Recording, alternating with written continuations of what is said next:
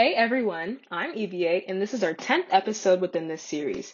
I'll be hosting the last few sessions here for the A P U S History course overview, so welcome. These podcasts are here as a resource to get you guys prepared for your A P U S History exams in May. Here, I'm going to provide you with a detailed outline of everything you need to know for each period within the curriculum. You can listen to this in the shower, eating lunch, or in the car. Just find the time and let's get started. This episode is still within Period seven, but specifically the World Wars. We're going to cover World War One and World War Two. Timeline-wise, World War One is going to span from nineteen fourteen to nineteen eighteen, and World War Two spans from nineteen thirty-nine to nineteen forty-five. Starting off, we still have remnants to recover from the Civil War. So at the start of World War One, America tries to stay uninvolved. The main causes of the war can be broken down to materialism, alliances, imperialism, and nationalism, which, if you take the first letter from each of those words, M A I N, it creates the acronym MAIN, so it's easy for you to remember. The war really kicks off after Archduke Franz Ferdinand is assassinated, and we now have our separate powers. The Allied powers, consisting of France, England, and Russia, and the Central powers, consisting of Germany, Austria-Hungary, and Italy. Now remember, the war is three years in, and right now, the U S is holding true to George Washington's farewell address and the Monroe Doctrine, where they are trying to stay neutral and stay out of the international affairs, which at this point is all World War One is.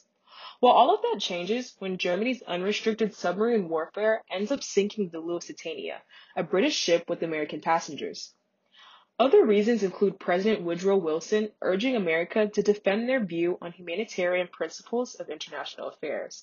The Zimmerman Note, a British intercepted message from Germany, are all factors into the U S joining the Allied powers. In the beginning, the U S kept a pretty low profile within the war, but with them being a helping hand, they helped the Allied powers get the upper hand. This leads to Germany exiting their role in the war in the year of nineteen eighteen. While all of this fighting occurs similar to the Civil War, there is still much activity on the domestic front. Women continue to work and are heading making products for the war. The Great Migration also took place, where a mass movement of African Americans moved from the North and East to escape racial injustice and seek opportunities. The end of World War One comes with Wilson's fourteen points, basically saying that the world should move towards peace and avoid any future wars. Wilson also helps create the League of Nations in order to keep the peace. We are going to see in a second how ineffective it was. Okay, so that's everything for World War One, and you will see how results of that war ultimately lead to World War Two.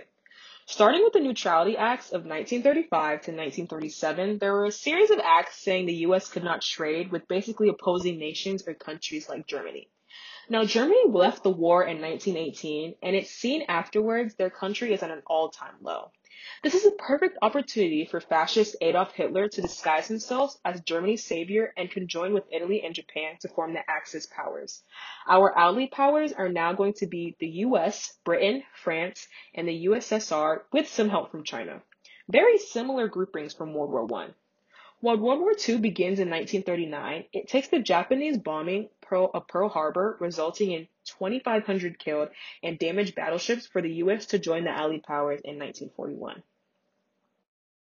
Instead of referring to the actual fighting regions as fronts, history likes to refer to them as the European and Pacific theaters, marking where fighting is actually occurring.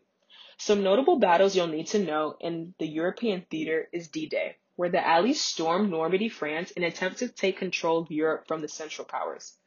Following this is the fall of Berlin, which is a success for the Allied powers to control Berlin, aka the capital of Germany. This win, the war going on in the European theater, is over, and the Allies have won. Over in the Pacific theater, the war continues. The Battle of Midway marks a turning point for the Allies, where they fend off the Central powers' attack. Island hopping is another strategy taking place in the Pacific theater, as Allies hop from island to island, taking control, ultimately coming closer to the Japanese mainland. Aside from the war in the theaters, let's take a look at the domestic life during the Second World War. Women took on jobs in factories while men fought. People such as Rosie the Riveter promoted women to be strongholds and really move away from that cult of domesticity. African Americans also put in work by serving the military, as seen by the Tuskegee Airmen, and taking on factory work as well.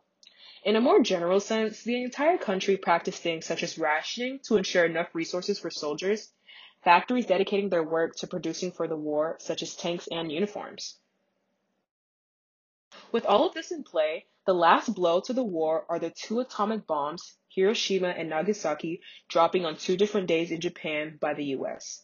Afterwards, the end of World War Two is going to mark the end of the Great Depression and strengthens the federal government's power.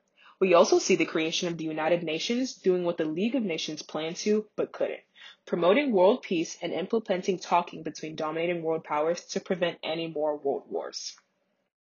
This is going to conclude our tenth review session covering World War One and World War Two, still a part of Period seven.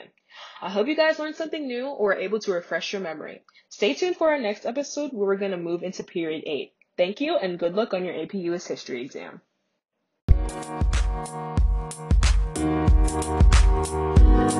Thank you.